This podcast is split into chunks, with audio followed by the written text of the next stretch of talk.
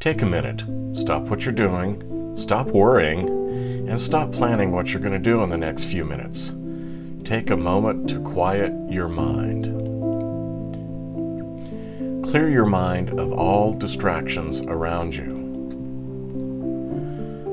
I invite you to focus your mind on the following scripture. Meditate on it, ponder it, contemplate it, and reflect upon it. Think about it deeply.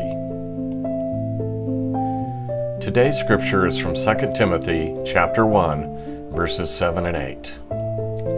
For the spirit God gave us does not make us timid, but gives us power, love, and self-discipline. So do not be ashamed of the testimony about our Lord or of me his prisoner. Rather join with me in suffering for the gospel by the power of God. I have some questions to help you think about this, and perhaps you have some of your own. 1. What does the Spirit give us, and why? 2. Paul shared the gospel with others, and he suffered for it. Are you embarrassed when you hear the gospel shared?